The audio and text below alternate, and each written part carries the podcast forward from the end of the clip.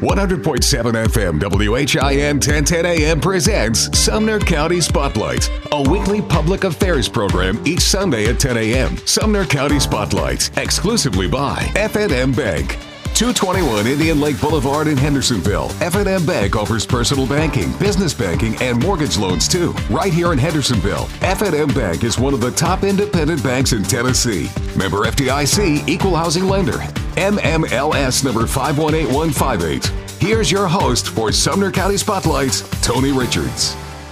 Good morning and welcome to Sumner County Spotlight. This Sunday morning, I'm your host, Tony Richards, and we appreciate the sponsorship of F and M Bank at two twenty-one Indian Lake Boulevard.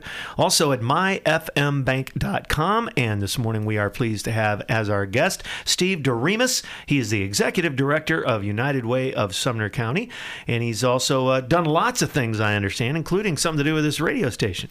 Good morning, Steve. Morning, Tony. Good to be here. How are you? Doing great. Good. Well, why don't you tell us a little bit about yourself? Where are you from originally? I'm originally from Inglewood in East Nashville. Went to Stratford High School, left from there and went to Tennessee Tech University. Like most people, started out in engineering and then ended up with a journalism degree. Oh, wait a minute. You didn't tell me you knew about engineering. We could use your help. No, not that much. That's the reason I ended up with a journalism degree. So, so you went the journalism degree, and uh, was it always uh, news or sports or just writing? What was it that really... Typically news. I was on the news side. I had a real passion for the space program, which I got growing up as a child, and mm-hmm. uh, had the opportunity in nineteen eighty-five when I was at Tennessee Tech to... get press credentials and cover a shuttle launch down at Kennedy Space Center in Florida. And it was actually the launch uh, just prior to the Challenger accident. Oh, man. And so I came back to school that January and was working on the school paper and uh, had the it opportunity to... It gives you a whole lot to, of different perspective when you actually see one of those launches live and then to see about the catastrophe that That's happened. Right. And so I took my experience, having just been down there uh, when the Challenger accident happened, wrote a column for the paper and ended up being recognized nationally for that column, and that Great. really got me down the path of journalism and told me that's where I needed to be. So right. I was fortunate to cover five more shuttle launches during my career and uh, in different capacities. So that's still a passion of mine, but that's really what got me hooked into journalism was writing that column and knowing that I could actually accomplish those kinds of things with my writing. Right. That's wonderful. And then so that led you to other things in your career? Then? Graduated from Tennessee Tech in nineteen ninety, came to work in Gallatin in nineteen ninety-one at the News Examiner in Gallatin, the old three-day-a-week newspaper that used to be there, and became news editor and held that position for five years. How many people were at that at its peak? How many were... Well, in the newsroom, I think we probably had uh, five people total, including uh, a photographer, full-time photographer, and uh, three full-time staff writers, a news editor, and then the uh, managing editor. But you did, you know, a lot more than just Gallatin, I'm assuming. I, mean, I actually covered county stuff. And... I covered the county beat for the most part. I covered yeah. Sumner County Schools, Sumner County Commission, all of its associated committees. I did crime and courts. I spent many a day sitting in the courtroom uh, on the and square you can, in Gallatin. You can learn a lot about all those different things, too. You though. can. It was That's it was a great experience because at the small-town newspaper like that, you learned a little bit of everything. I was... You know, a photographer. I was a writer. I was a layout and design person. So yeah, you got to do it all. Everything was evolving and evolving and evolving. It was. That was still back in the day before desktop publishing. So you actually printed out your stories on photographic paper and, and had to cut and paste pictures and and uh, put wax on the back of the copy yeah.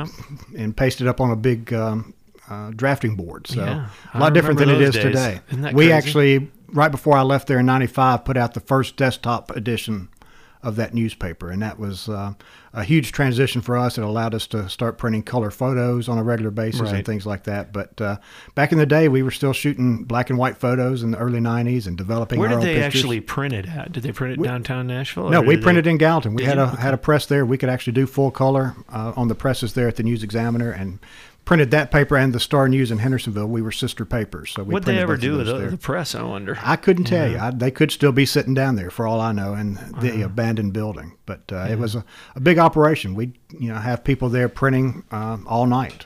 And so what happened? Did they did they were just bought just out? Just economics, like, I guess. I mean, eventually that paper was bought out by Gannett, which owns the Tennessean in Nashville. And uh, um, just... changing market dynamics, I suppose, led to the mm-hmm. closure of the two local papers that were part of that system. Right. Okay. And uh, then you did that. Now you find yourself, you said in ninety-five-ish? In ninety, uh, late ninety-five, I was approached by the current superintendent of schools at that time, Doctor LaVon Hubbard. He wanted to start a uh, communications P R department at Sumner County Schools. So I took that position, actually created that position, got it stood up. Which was up. growing and growing and growing. It and, still uh, is. Probably had about eighteen thousand students then, and I guess they're getting closer to thirty thousand now. So a lot different school so system now than when I started there in ninety-five. It? it is. I mean, our county uh, statistically probably grows about half an elementary school each and every year, and has for twenty years or more. So the the growth in our school system and throughout the community uh, is has been nonstop for a long time. So when when that sort of transition time was happening, were you concerned about what you what opportunities you might have, or were all those relationships you built with all of those different facets really something that, you know, everybody knew you, they they knew you were a good guy, and you had some opportunities come your way? I had a lot of contacts and and felt comfortable going to work at the school system, but it was a new position there, and there was a little trepidation uh, amongst school district folks about having a spokesperson come in. Right. And, um, yeah. How is that well, going to work? Better to control the message than uh, sure. than to let it control you, I suppose. But at that time in ninety-five, end of ninety-five, the writing was on the wall that the internet was starting to become something that was a big deal. And you were uh, probably pretty familiar with that kind of stuff at the time, really. I mean, learning, putting in the new uh, software and hardware at the paper. Sure. And the writing was on the wall for me that small-town newspapers were going to mm-hmm. end up on the decline, and it was a good time mm-hmm. to get out of that business and, and get into the other side of the business where I was answering questions instead of asking them. So, you know, you're sort of building this thing out from scratch. Where did, you know, how did you know what to do? Did you get a hold of some other school systems, and how do you guys do it? And I was know. very fortunate. There's a, a big national association of school communicators, and uh, we formed one in Tennessee that I was fortunate enough to lead during during its first year. Um, and a lot of sharing and what we would call steal without guilt. You didn't sure. have to yeah. reinvent the wheel. You always borrowed from what someone else had done. And yeah, this works, this doesn't. Not repeat you know. their mistakes and share best practices and those kinds of things. So it was a great experience, twelve years there. Worked with three different superintendents during my time at the school system. Finally left there in uh, two thousand seven. Yeah, I mean, gosh, you had to build databases and things from scratch. I'm oh, assuming, it was it right? was fun because I'm a numbers guy. I like looking at the trends in the enrollment, and I'd keep a big, massive spreadsheet, twenty-five years of enrollment history and things like that. And uh, of course, every year, that's the first question the press asks after school opens is, "What's our enrollment this year? How much are we growing?" So you want to have an answer. We always yeah. were ready for that. I, I carried around what I called my Bible, which was a, a notebook that had statistics on every school building we had, when it was built, when additions were put on it, what's the square footage of roofing. And man, that was nice to have handy. Oh yeah, it was a, it was a great resource that I, I didn't leave home without. Because But you always knew what questions you'd get asked, I'm assuming. I mean, tried to. Yeah. I tried to anticipate those. But for instance, we had a, um, a straight line winds take the roof off a school here in Hendersonville mm-hmm. uh, at Nanny Berry Elementary one day. Well, I had the notebook in my car, so when the press came and said, well, when was this building constructed? You were ready. I already had that up at my fingertips. Yeah, that's pretty amazing. So you do have to, you know, be prepared. And then, sure. you know, working with the superintendent and the other executives, you know, here's what's going to happen. And you can kind of plan out, you know, if you're rolling out a new school or you're doing a new program somewhere. And there's messages you do want to get out. I'm there assuming. are. And that, that was something new for us, was being able to not dictate, but at least steer the message in, in directions that we wanted it to go. Sure. Yeah. But, you know, my, my number one policy in that role as spokesperson was to always be straight up and honest with the media. Uh, we we weren't going to spin things and um, mislead the press about what was going on, because when you when you do something like that, instead of a story lasting one day, it yeah, ends exactly. up going through five, six. Do you want or, this to go away quick? Then just be honest, be up right. front, and get it over with. So we would take our medicine on the bad days, and we would uh, toot our own horns on the good day. Any, um, any particular weird ones that, you know, because you don't know what's going to happen when you go to work. And then all of a sudden something weird happens, and you've got to deal with it. Uh, any tough ones that you can recall? Not really Is tough it? ones. We, I mean, we had bad days. A day a tornado came through the county and affected schools over at Station Camp. Mm-hmm. Uh, that was a relatively new complex over there. But uh, when I arrived that day, um, that tornado, you know, took out a big portion of Vol State Community College, the car dealers across the street, and mm-hmm. went over towards Station Camp. And I got there, and there were just students standing in the parking lot, their cars with windows blown out of them and all of that, just crying. And um, just freaked out. And that was one of those days when they say, you know, you're not supposed to get emotionally attached with your story and that. And I, yeah. I, I hugged more kids that day than I ever have in oh, my life. Yeah. Oh, yeah. Because well, that just, goes beyond what your job was. I mean, that I mean, was a traumatic experience for everybody involved. But I remember yeah. driving back to our central office that night at the school district and driving down Nashville Pike and going past Vol State and those destroyed car dealerships. Actually saw a it's car in a arm, tree. I know. It's hard to get your arms around that, isn't That it? was literally my impression of what it was like to drive through a war zone. I mean, it yeah. was because there were, there were no lights, no electricity, and just devastation as far as you could see. Crazy. So that was the, the hardest day we had, but that was the best day of work I think I've ever had as far as a team coming together and how we handled that at the school district. Mm-hmm. Um, you know, some of the best people I've ever worked with in my life were on that team. So you were uh, with the school ten, twelve years twelve years Yeah. Yeah, from yeah. Um, ninety-five to two thousand seven Okay. Well, we're talking with Steve Doremus. He's currently the executive director of the United Way of Sumner County. We're going to come back and find out a little bit more about the career and kind of what led him up here to, I can't even believe it's twenty twenty, but I guess it is. And here we are. And we're going to come back with more of Sumner County Spotlight right after this from F and M Bank and our other fine sponsors. We are back with Sumner County Spotlight this Sunday morning, and our guest today is Steve Doremus, the Executive Director of United Way of Sumner County. And, uh, Steve, we were talking about uh, uh, your job with the schools, and you did that for a long time and sort of created that position, which probably has more than one person in that position by now, I would think. I don't know. I really couldn't tell you, but probably so. It's got to got to be growing. Um, and so... What was next in the, in your career? I took a position in Nashville for about three years working with a statewide uh, association that involved education. And after that short three-year period there, ended up back in Sumner County and took a job with United Way in September of two thousand eleven. And Is that something you just since. did, like most people that I talk to, you just didn't want to do the commute? or? That was a big part of it, a big part of yeah. it. But It's um, brutal. It was good to come back to Sumner County where I had a lot of contacts, had you know twenty years of folks that I knew, and getting involved with United Way was a, a good fit for me because of my experience from one end of the county to the other, because we are a countywide nonprofit serving people from one end of the county to the other. Right, but... a wholly different type of position. Fundraising and and doing some of the work that I've been doing for the last nine years now was a complete transition for me. So that it was starting is, from scratch. Yeah, it's not easy. It's not. It's not. It was much easier at the school system to sell a tax increase to the public than it is to go out and fundraise. I say yeah. that all the time. Yeah.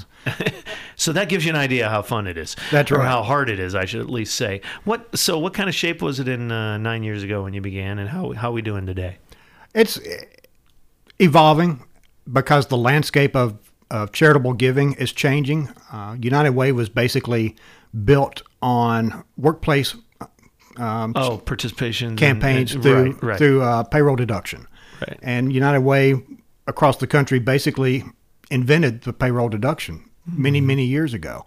But today we're seeing less and less engagement in that way and more engagement with individuals because, as you know, everything that happens today is on a handheld personal device. Mm-hmm. And so we're having to change our marketing, change the way we reach people, change the demographics of who we're talking to in order to maintain relevant and effective in the community. But our, our big goal is simply to create positive change across Sumner County. And we try to position ourselves as the hub of a network that connects donors, advocates, and volunteers with businesses and companies and partner agencies that provide health and human service uh, assistance to individuals mm-hmm.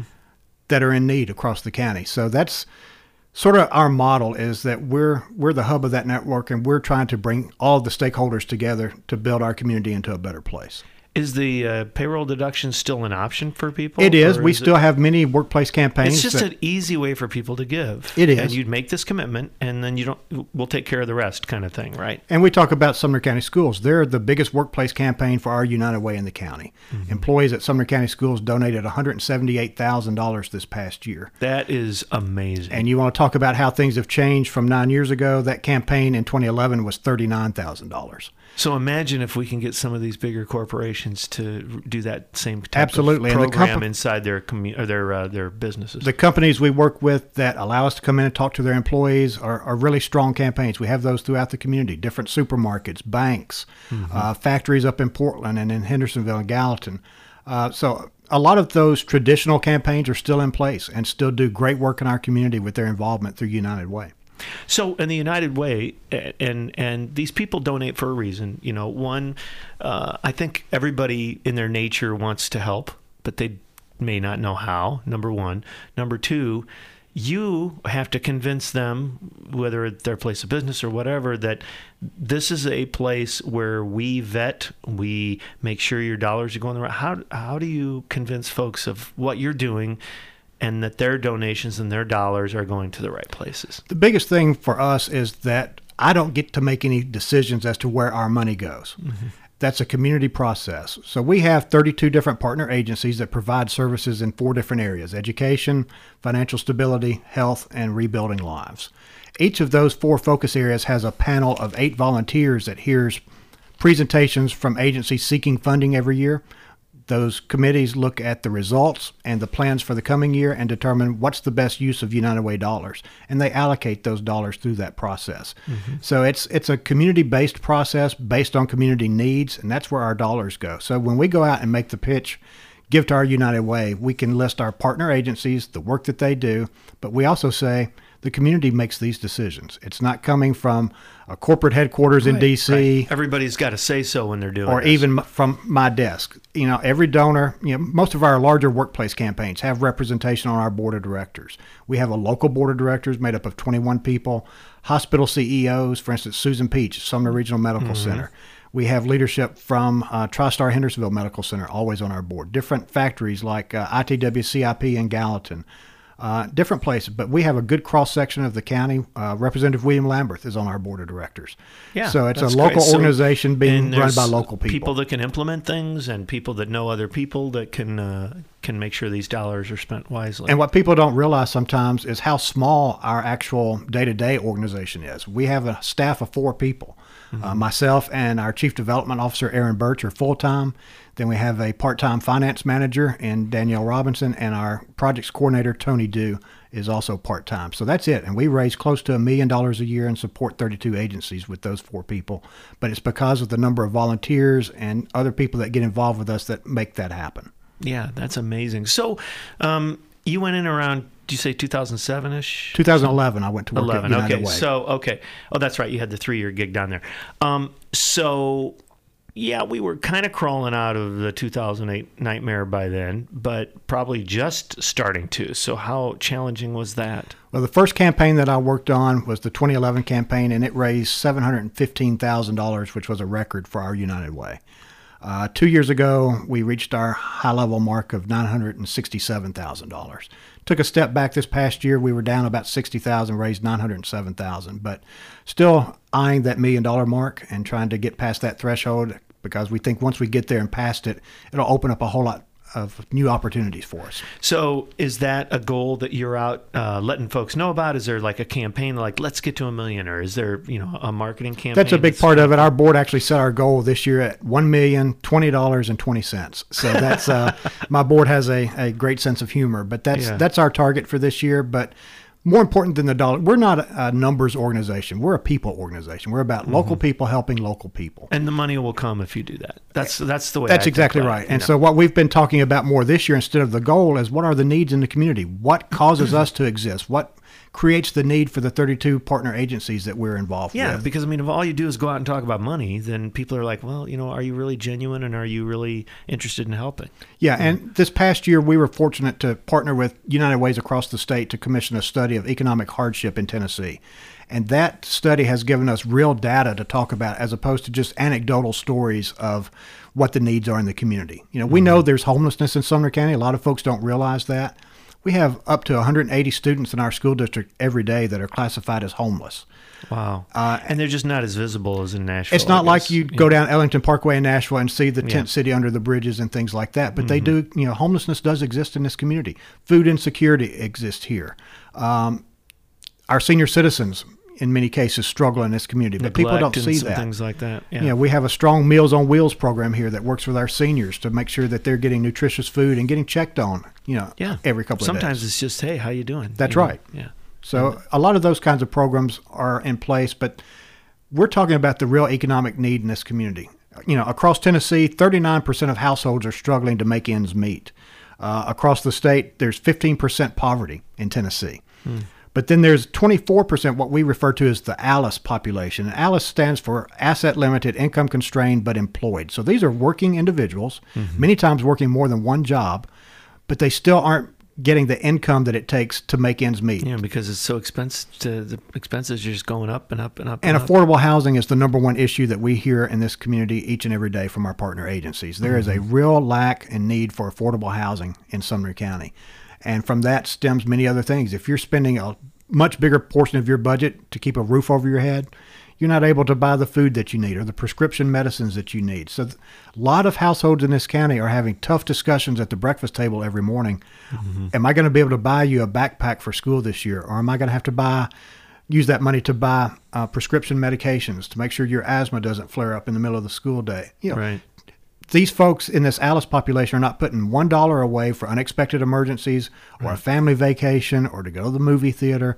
They're just struggling to keep food on the table and the heat on during the winter. Man. And there are programs and things that you can do to help them or connect them to the right people. Sure.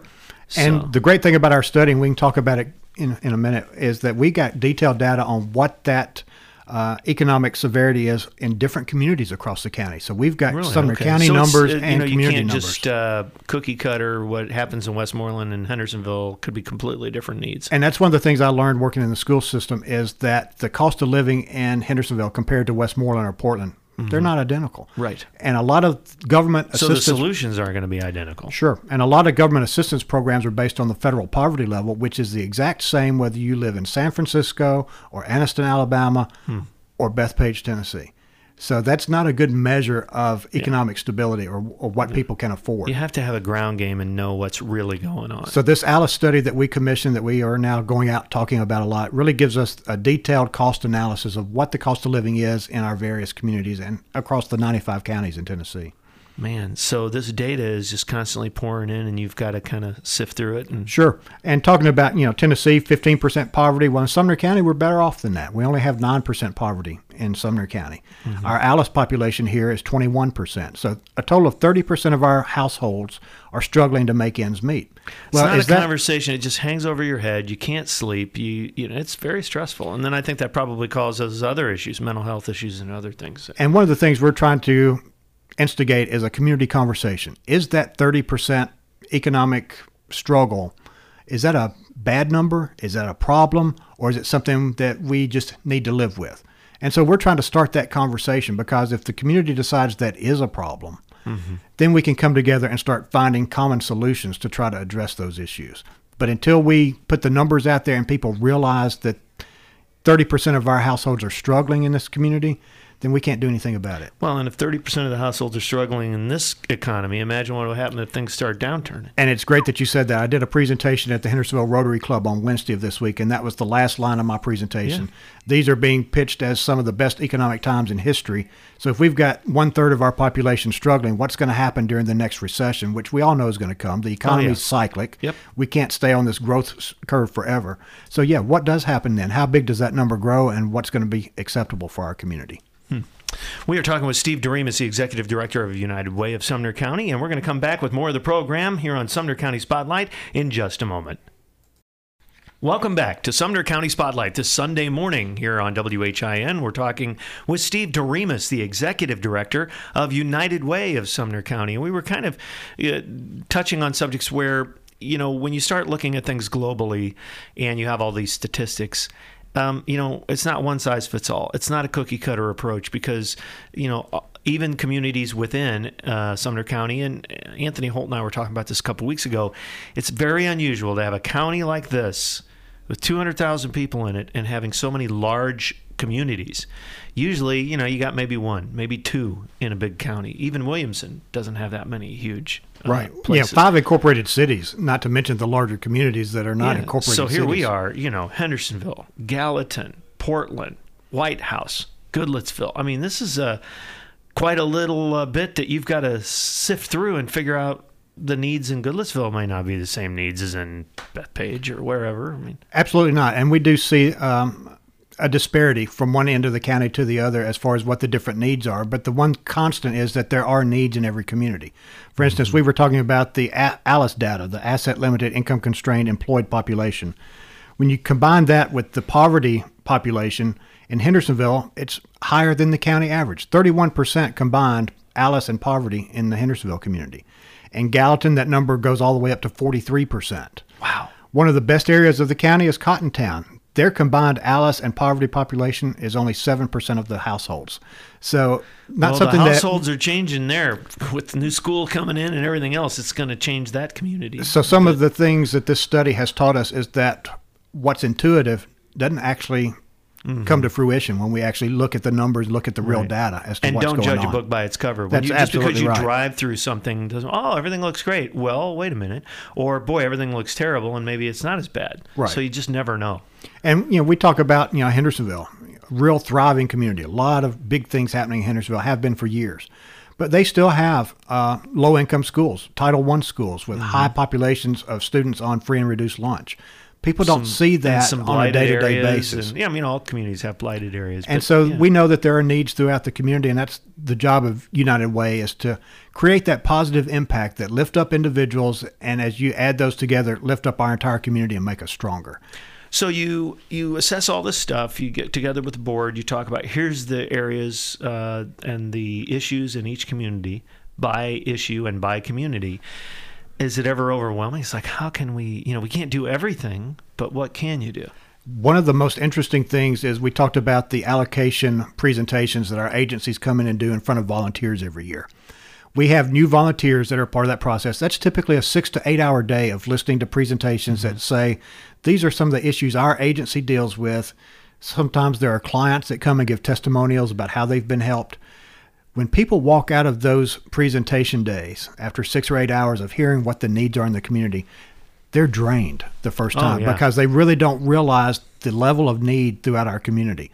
So we encourage people to get involved in that process. And you said you rotate through those people because you get a different perspective every time. If you have the same six, ten people listen to the same pitches every year, you may get the same result. And, and I think it's good that you're bringing different viewpoints in. And that's one of the things when I became director of our United Way almost two years ago now in um, good grief, twenty eighteen. You, you don't want to start, you know, a bunch of favoritism or, oh, I know them. We really got a lot of... It's a human nature thing to do because you know them and you want to help them. But wait a minute, there's lots of needs. Aaron Birch on our team has done a great job of recruiting new volunteers to be a part of that process. So the last three years we've probably replaced, or not replaced, but through attrition, right. gotten about twenty percent of new volunteers each year. So it's a lot different group looking at those presentations and hearing those funding requests than it was, say, four or five years ago. Yeah, so even when you started to now, um, the people that are coming in and, and uh, asking for help, uh, how's that changed over the last five, seven years? Our organization being the hub of this network I keep talking about, we really only get maybe seven or eight calls a week, people looking for assistance. And we don't provide direct assistance, yeah. but we do refer... Well, that's just them not really understanding the role of... Sure, and so we refer them to the appropriate partner agency. But mm-hmm. if we don't have an agency that is going to be able to meet their needs, there's a great collaborative across Middle Tennessee called two one one, which is a Middle Tennessee helpline. Mm-hmm. Call it just like you used to do information on your phone. You dial two one one. You get connected to a trained professional who can assess your situation and direct you to the assistance that you need. They mm-hmm. maintain a database of about ten thousand nonprofit organizations in Middle Tennessee that help people uh, alleviate issues that they're dealing with. That's so amazing. We refer a lot of folks if to two one one. If people understood how many people want to help out there, and some of them fly below the radar, you may not even know they're around. You probably do. Well, and then you know. There's always a segment of the population that needs help but is never going to ask for it. And that's true. So you know, there's that unseen part of the population that is struggling, that's never going to seek assistance, you know, going to maintain their pride and do it on their own. Mm-hmm. And what we try to tell folks all the time is that there's assistance out there you don't know about that you really would benefit right. from, and try to right. get people to make that call to two one one. I think, you know, after they've done everything they can think that they can do and talk to every family member for help, and they just have nowhere else to turn. That's probably when your phone rings. And I think I wonder if people realize what kind of state of mind folks are in when that does happen. And that's, and a, that's a big part of it. Sensitive time. We're talking very emotional and, you know, who knows. And most of the calls that do come into our office looking for help are emotional. And mm-hmm. they're tough calls to take, to be able to, you know, to have to say, you know, we can't help you with that directly, but let me connect you to someone who can. Right, because it sounds like you're pushing them off, and you want them to know that you're not really doing that, but you don't disperse funds directly. And that's the great thing about the team we've got in our office now, is that they're very compassionate people. Yeah. Everyone on our team. And, you know, if you follow team, up with them, they're probably, oh, okay, well, maybe he does care. Yeah, know? Everyone on our team really cares about what we do. It's not just a paycheck for any of us. Mm-hmm. You know, my history is I was raised by uh, a father who was a victim of polio and was crippled his whole life. Mm-hmm. And his recovery and his rehab and all those things that allowed him to uh, have a family was accomplished through a nonprofit organization in Nashville called the Junior League Home, where mm-hmm. donors' dollars and volunteers' time, you know, would wipe the sweat off his forehead when he was in an iron lung to help him breathe, right. and to carry him to the swimming pool so he could learn how to walk on crutches, rebuild his strength. So community helping itself, people helping each other, is hugely important to me, because I wouldn't be here without it. My father would have probably died from his polio. But, do you but, think that that's one of the things that actually drove you into this? Um, do you think you would have ended up in a nonprofit role in your career at some point? Because you were, you know, you were like the rest of us. We just, you know, have a career. We, we do what we do. And you're so busy and focused on what you're doing, you sort of forget about the community around you. I'm a firm believer that um, you're led to where you need to be. And so I don't know that I ever had it cross my mind that this is what I would be doing, but I ended up here for a reason, and I truly believe that. And so that's that's what gets me up and into the office every day, is that mm-hmm. there's a purpose for me being here, and I don't need to let people down. We need to go in and make sure that we accomplish everything we can to improve this community. Well, like you said, there's so many organizations that are out there to help people. How the heck do you keep track of them, and how do you find out about new ones? Do they reach out to you, or do you just have to kind of keep your ear to the ground to know what's going on? The great thing about our United Way is that no one who's getting funding this year is guaranteed funding for next year. So it's that annual review process. What have you accomplished? What do you want to accomplish? And then we go through a process in typically in December called the letter of intent process. So an agency that's not getting funding from us can apply to be accepted into our yeah, program. So that to be way considered. There's no expectation, you know, oh, I get this every year from them. Well, right. There's no guarantees about anything. No, it's based you on your performance. This every single year. We're an outcomes-based funder, so you've got to prove that you took the dollars, hard-earned dollars of our donors, and accomplished something with it. And that's mm-hmm. part of that annual review process, presentation process. What did you do with the dollars you got last year? What do you want for next year? And how are you going to use those dollars? And, and those is it meeting a, a real need? It is. And it's all volunteer-driven, volunteer-based. So that gives you a, a good idea of the quality of folks that are part of our United Way network that are involved with us. These people care about their community. Mm-hmm. They go do site visits at these partner agencies, find out, are they, you know, high quality organizations? Are they accomplishing what they say they're accomplishing? Come back, spend a full day in that um, presentation process. So it's a real investment of time for those thirty-two volunteers that are a part of that process every year. Um What, uh, oh gosh, there's so many different things I'm going to ask you. And now that's, you're leading me down like a whole nother road. Um, what is the best time of the year for you guys to raise your funds? I mean, what are typically the trends and how this works? Is it always around the holidays when people are in sort of a given mood? What, how does that work?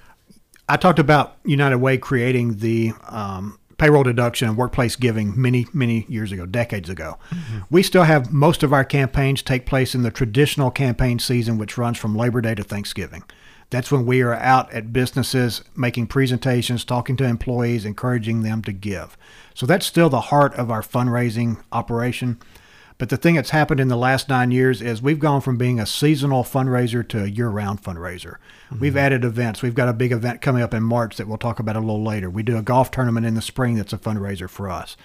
Some of our workplaces no longer use the traditional calendar for their campaigns. We're doing a big campaign at uh, TriStar Hendersonville Medical Center starting next week, where that used to take place in the fall with everybody else. But okay. It's more year-round engagement now, year-round giving. So the focus is moving from that three-month period in the fall to right. more year-round engagement. because yeah. Which was, and, and that three, three-month period was really a national tradition for United Way. Absolutely. You know, because they would do national marketing campaigns, as I recall. Everybody would have their giant thermometers well, you remember in the, the community. And, N F L games, always. Yeah. You know, yeah. Um, big partner. Give to your United Way. Um, mm-hmm.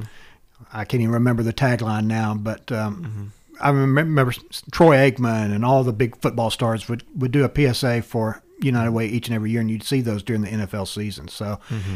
there was a lot of piggybacking on that uh, with local United Ways, because each United Way is independent. Uh, we decide what agencies we fund as far as our board of directors and those things. We're not told who we have to support, who we can't support, or any of those things. What We're, commitment do you have to make to the national organization? Uh, right now, we give them one penny of every dollar we raise, and that allows us to use the United Way branding, get access to U- okay. United Way training, and those things. Well, that's, that's actually that's gonna, pretty darn reasonable. And that's going to actually go up to uh, two pennies on the dollar starting in July. But mm-hmm. in return, we're getting access to a national digital giving system that United Way has invested oh, a lot so of money in. So it'll be easier for people to give. That's cool. And we'll be able to reach more individuals as opposed to being based on that workplace model. Well, this is the world of social media and one-on-one communication, you know. And so that's going to be our return on that additional investment with United Way, which for us, that would have cost us about sixty grand a year to subscribe to that kind of service. Now we're going to get it for only one penny of every dollar we raise, which is about nine thousand dollars a year. How about uh, how much, if somebody gives money to United Way, actually goes to the management of United Way in Sumner County? Our management fee, our overhead fee is about fifteen percent, and okay. that funds our staff, our, our building, our pledge forms, kind of everything, everything yeah. you can imagine. What people don't realize is when we say we raise nine hundred seven thousand dollars last year, most of those pledges are through payroll deduction. So what happens if a person leaves their job in the middle of the year? Right. They don't finish paying off that pledge. So that number usually so about, doesn't go up as the year goes on. It kind of can dwindle a little just because of life and things happening. From what we announce as our campaign, there's about last year, nine point two five percent of that is never realized or never collected uh, because gotcha. people change jobs. Yeah. And what you might find surprising is that as the economy is better and there's more competition for workers, people are changing jobs more often. So a better economy means our uncollectible pledges actually goes up. Yeah, and unless you can really stay on them and keep them committed to you. Oh, changing jobs, you know, hey, don't forget to take sure. us with you. But if they're yeah. doing it through payroll deduction where it's something they don't have to think about and they go to an employer that doesn't have that, yeah, yeah, exactly. Uh, that makes it tougher. But that's where this yeah. new digital contact with individuals is going to come in. We can keep track of these people and stay in touch with them yeah, even exactly. after they do change Just jobs. Some touch points throughout the year, yeah. Okay, well, we're talking with Steve Doremus, the Executive Director of United Way of Sumner County, here on Sumner County Spotlight on this Sunday morning, and we will be back with more of our program following these messages. Good morning and welcome back to Sumner County Spotlight. I'm with Tony Richards with uh, our guest today, Steve Doremus, Executive Director of the United Way of Sumner County. And Steve, uh, let's see, we're into twenty twenty now. Um, Can you believe it? It's here sure already. You have a, a busy calendar all year long. What's coming up next? The big thing for us coming up is our Bloom and Bash Gala and Auction, which is our signature fundraising event, and that takes place on Friday night, March sixth at Long Hollow Gardens in Gallatin. Okay. Uh, we're fortunate the Scott family donates the use of their beautiful facility for our gala every year. Wonderful. So that's a, a big contribution to the organization and our community that the Scott family makes every year. But uh, the event is from six to ten p.m. It includes a cocktail hour, dinner, Uh, live and silent auctions, live music, and just a, a so good night. So a place of, to have fun. Get a group of folks. You it's know, a night six, of fun and fundraising. If you work so much and you don't have time to have fun and uh, help out a great cause, this might be kind of a fun thing. Absolutely. Uh, tickets are seventy-five dollars a piece. Of course, we're still looking for sponsors. We've got uh, great presenting sponsors already lined up. Still need a few more, but this event raised about forty-five thousand dollars in proceeds for us last year, and we hope to be above fifty thousand dollars this year. It's a, a huge night for us, but uh, through the donations of the community, we always have a great live and silent auction. We had about one hundred eighty-eight guests last year. We hope to be up above two hundred this year. Wow, so that'd be fun, wouldn't it? It is. It's a beautiful facility uh, right at the beginning of spring, a lot of greenery and flowers. Ready to get out of the like house that. after winter. Absolutely. And, yeah. Absolutely. Well, and with your uh, background, you could probably do the uh, emceeing yourself, can't you? Well, we've done some of that. We're going to uh, try to get away from talking as much this year from ourselves and invite mm-hmm. folks to talk that have benefited from United Way services. Great idea. You know, it's time to let those who are involved with us start telling our story because, you know, coming from the news business, what the reporter says isn't important, but you get a quote in the first three paragraphs, that gives your story credibility. Yep. So we're going to start building our credibility with testimonials from folks that are involved with us, whether it's a business owner or a business community leader or an individual who receives services from one of our partner agencies. Uh, there are so many great stories out there about how United Way has impacted lives in a positive way, and we're going to start trying to let folks tell those stories on our behalf. Absolutely. So how do you, uh, let's talk about the marketing of the organization. Sure. And getting the word out and staying, like you said, it's not just a seasonal fundraising organization anymore. You're out all year long, so the job for you is to keep United Way in people's uh, forefront of their mind. How does that work? And we're actually going through a total rebranding of our organization here locally, trying to focus on what's important. Um, and what we've come down to is, is a simple phrase, creating positive impact in the community. That's who we are, and that's what we're about. And we're trying to bring folks together with that common goal. Mm-hmm. And so we are totally going to rebrand all of our print collateral, our website, all those things with that focus, and asking folks to get involved with us, help us make a, cre- a positive impact throughout the community. So your plan is to be a lot more in the forefront than maybe you have been, because it sounds like you've just been kind of getting everything organized. You've got a lot on your plate that is sort of behind the front door that people can't see that you're doing. Um, and, you know, sometimes you can lose focus of where we need to be to keep raising money. And that's, we need to be on the front porch, you know, singing our song and letting people know what you're there doing. It's the old catch line that you know, sometimes you get so busy trying to keep your job that you forget to do your job. And our yeah. job is to look into the future and project what it's going to take to keep us relevant and keep helping more and more people each and every right. year. And the more funds you have, the easier it's going to be to help more organizations, to keep your name out, because you got to carve out some of that money to people forget, you know, it's it, it's not free to um, advertise and market yourself. You have to keep that, um, you know, put your name on anything you can, I suppose. When people give to our United Way, we're, we're moving more towards the mindset of it's an investment. It's not a donation. It's an investment in Sumner County. Mm-hmm. And what we need to be able to do is show the return on investment to our donors. Make sure that they see that when they give to us that it is truly impacting people's lives in a positive way.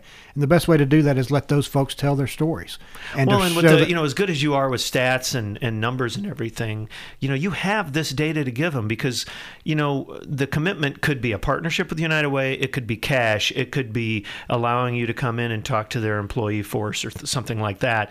But it's a concrete way of helping your community so that you know that you are helping, instead of just this nebulous, ah, you know, here's a little bit of dough, see you later, you know, kind of a thing. You want these relationships, I'm assuming. It is, and that's what it's all about. It's it's relationships, and we talk about mass marketing and trying to reach, but the most effective way to get our message across is still one-on-one, mm-hmm. just like the conversation you and I are having right. today. Give us some time. But to with, like you said, it. nearly two hundred thousand people in this county, that's a lot of individual conversations. So our network is based on getting our volunteers, our board members, our donors up to speed on who we are and what we're doing, and let them go out and multiply that message of one-on-one contacts. Yeah. Get That's them, a good idea, because otherwise you're out of sight, out of mind, and they're not going to think, wait a minute. I mean, the traditional you know thinking of the only way something can go viral is on Facebook or Twitter. We can go viral with people. Mm-hmm. You know, it doesn't have to be through the electronic transmission of the message. Right. It can we can go viral with one-on-one conversations, and mm-hmm. that's what we're going to try to accomplish. Well, you know, in a weird way, and people think that you're not in competition because, you know, you're the big United Way. You probably get, you know, sort of pigeonholed no matter what you do. But in a weird way, there's only so many dollars out there available for non-for-profits. You're competing for those dollars, even with maybe some of the organizations that can't just rely one hundred percent on you. They've got to go out and fundraise as well. How the how the heck does that work? It's it's a it's a there's a great synergy between us and our thirty-two partner agencies, because rarely does a person have a single need. And so when they come looking for assistance, they may need help with rent and utilities. They may need help with health care. Say they're a working uninsured individual. Salvage Center in Gallatin serves that population and is one of our partner agencies. They may also need some low-cost uh, child care or preschool for their children. We fund two different um, sliding scale preschools for low-income families. So when our, our partner agencies talk to each other, they network with each other, because many times they're all serving uh, individual client is going to four or five of our partner agencies to get different services. So you, there is competition for dollars, but through the United Way system, we're trying to pr- present a holistic approach and make sure that we've got services available that meet a, a whole range of needs for people. And so our partner agencies don't view each other as competitors. They don't view us as a competitor, because we're all working at the same goal right. of trying to strengthen the community. Well, that's good. So do you... Um, How often do you get together with your partner agencies then? I mean, is it a, do you ever have one big meeting, or do you, quarterly. Well, you do when you're, you know, they're pitching to, to, to get funds. We do but, quarterly networking meetings with okay. our directors of our partner agencies, where we get them up to speed on what's going on with us. They okay. can share things back to us. Well, it's a good thing you do that, because if uh, maybe your funds are down, you can you can give it an extra push. And uh, if things are going better than you expected, then, okay, maybe there's some other things we can help with. Well, and we cross-promote each other's events and those kinds of things. If somebody has an event, that, a fundraiser that they need some assistance with, with a volunteer, you know, one of us on our team will go help them. We have individuals from partner agencies help us with our events. You know, a golf tournament and our gala, they take a lot of volunteers to make those things happen. We have agency directors and agency employees say, let us come volunteer at your event to help you because you've helped us with this. Man, that's so cool. It's How a, nice is that to have, you know, just so you can rely on people to help you? It is, and that's that's that's the beauty of this network that we're in, is that we're all focused on the same thing, and everybody helps everybody else try to accomplish that goal of improving the community. I'm not sure it's that way everywhere.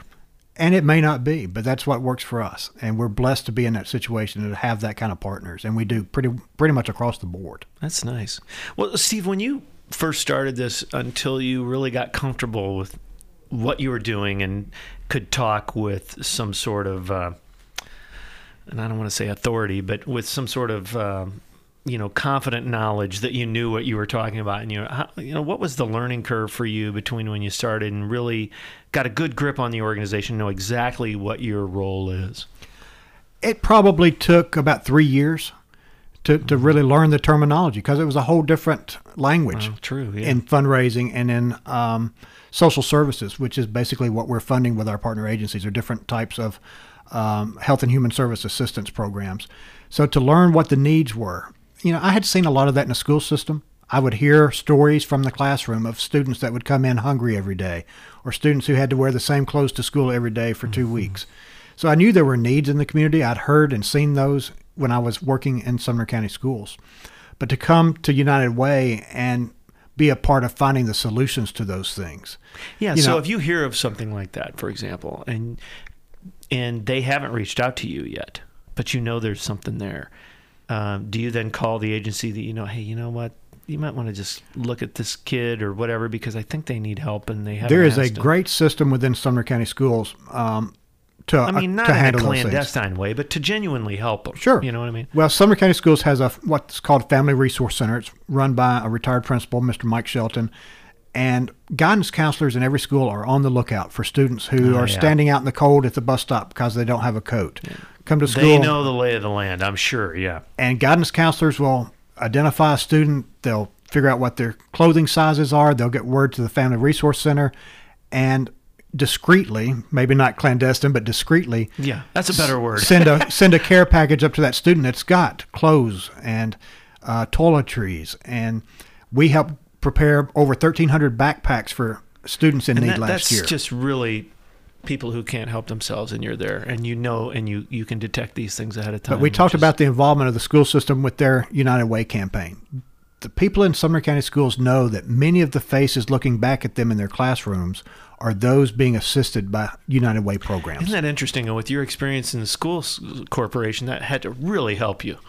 It did. Just and knowing it, that and who to talk to and having those relationships. Absolutely. Yeah. It was invaluable. Yeah. Well, we are talking with Steve Doremus, and we're uh, coming up on, on our last segment, so we're going to come back right after these messages and talk with him a little more. We appreciate uh, F and M Bank being our sponsor for Sumner County Spotlight every Sunday morning on W H I N. They are at two twenty-one Indian Lake Boulevard. If you haven't had a chance to go by and check out their unbelievable building, it's gorgeous. Or you can uh, just check them out at my f m bank dot com. We are back with our final segment with Sumner County Spotlight this Sunday morning with Steve Doremus, our guest today. He's the executive director of the United Way of Sumner County, also a former newspaper and radio guy, by the way. A lot of things on that resume. Yeah, but for the last several years at uh, at the United Way of Sumner County. And um, Steve, so we've boy, everybody's gotten a very good deep dive into what you do, and not just you, but I mean the, the organization.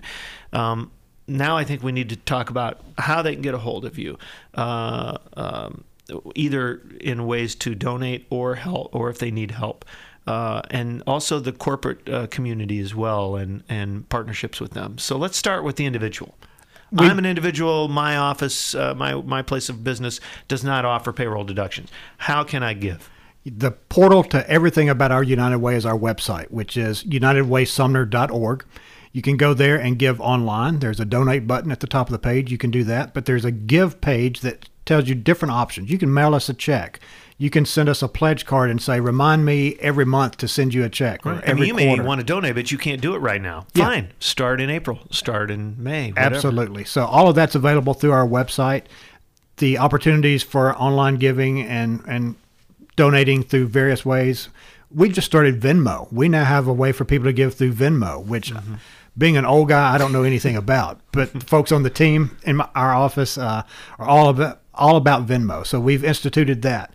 So we'll start promoting, you know, what the hashtag or the or the language is you have to type into Venmo to give to us that way. So mm-hmm. all of those things are evolving constantly, but still the best way to give, mail us a check. Uh, right. our, our mailing address is on the website, or click that donate button, give by secure credit card donation. So all of that's available. We've got about forty-one hundred donors in this county wow. of nearly two hundred thousand people. So there's a lot of opportunity out there for folks to get involved with us that haven't and, done and so before. And it doesn't have to be a ton. It, it doesn't. doesn't. Every I mean, dollar really does. But imagine doesn't. If the forty-one hundred was eighty-two hundred and it was ten bucks a piece or something. I mean, the money it just really mounts up if you can help out. Absolutely. And we encourage people to get involved with us. If you're not sure about us, give us a call. Talk to us. If you want to steer your donation towards a particular partner agency or a particular focus area, say, I want my donation to go towards uh, improving education. Well, so you can direct your donations. Absolutely. So, we've yeah. got a dozen agencies that, that work in the education areas. We'll, we'll absolutely send your money that direction if that's what you want. We'll honor any designation to a uh, legitimate five oh one c three nonprofit organization. We'd love for you to give to us our general fund so we can distribute it based on the needs. But right. if you want to send it to a particular partner agency or even a non-partner agency, you can take care of that form. Absolutely. That's a part of our pledge form. You can put on there, I designate to this. Okay. If you work here in Sumner County and you want to give to our United Way, but you want your donation to go back to your home community, say you live in Williamson County or Wilson County or Robertson County, you can do that as well. Wow, so that's we, a lot of flexibility. It though. is. Yeah. It is. So, uh, and of course, your big thing coming up, we should talk about the gala again, which is coming up in March. March sixth. We're still looking for sponsors with that. Some great opportunities out there for businesses to get involved, get some promotion as one of our sponsors, but also to make a difference in the community. Most of our sponsorship packages, which run from five hundred dollars to five thousand dollars, include seats at the gala. Come and network with our donors and our leadership and our friends in the community that come out for that big fun night. And uh, promote your business that way as well. Yeah, so exactly. we're always looking for people to get involved with us. And I'm sure you'd take some auction items if you're an artist out there, or you're a musician, or you're uh, a sports figure, and, and there's lots of them around here. Um, could always use your help. Absolutely. If anybody knows Joseph Newgarden, we'd love to get something from yeah. him, the IndyCar driver. But yeah, yeah uh, our auction has a has a great collection of items every year, so we're still building that up. Give us a call at our office if you want to donate something. We'll come pick it up. Uh, our office number is six one five, four six one, eight three seven one, or you can email us at um, I'm Steve at united way sumner dot org.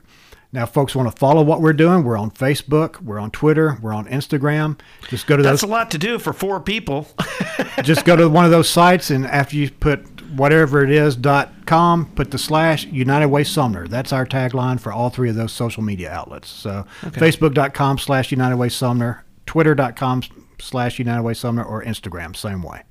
And if you're a business owner out there, large or small, and you've always, you know, I think every business owner in their mind and in their heart think about what they could do, but they either don't have the time uh, or the organizational skills to mess with it, but they know it's important and they want to help.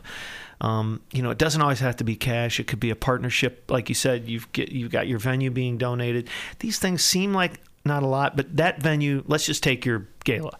The venue being donated is a vehicle for you to raise forty-five thousand dollars. Absolutely. That is a big, big deal, because the venue might cost you five or ten grand. Who knows? Oh, yeah. So um, there are ways other than cash or just partnering with you to help get the word out, or to expose them to your employee force, or, uh, or, or cash donations. So um, if I'm a corporation or, or a corporate citizen or a small business owner, can I just call you and we can just have this discussion? Because I may not know what I want, but absolutely. I know I want to help. What? Because, you know, our call to action is give, advocate, volunteer. You don't have to write a check. You don't have to give money. We can help set you up or your employees from your business with a volunteer opportunity to give back to the community that way. See your return on investment that way. And we always want people to go out and talk about us. So come see what our partner agencies do, see what we do, and then go forth in the community and share that information, share that message with others. Give, advocate, volunteer is what we're all about.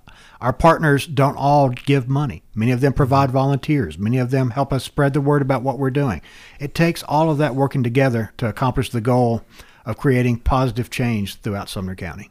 All right. Well, Steve, we appreciate the time. One more time, the website and your phone number, just so that it's the last thing we leave them with. The website is w w w dot united way sumner dot org, and our phone number is six one five, four six one, eight three seven one. We'd love to hear from you. Well, we enjoy talking with you, getting to know you, and all the good work and uh, that you guys do, and we really appreciate you spending the time with us. I appreciate the opportunity. It's always great to be here. All right. Thank you. Steve Doremus, Executive Director of United Way of Sumner County, and uh, we appreciate his time this morning, and we appreciate you spending your Sunday morning with us. And uh, we'll be back again next Sunday at ten a m, uh, brought to you by F and M Bank at my f m bank dot com and two twenty-one Indian Lake Boulevard. This is Sumner County Spotlight, and we'll talk to you next week.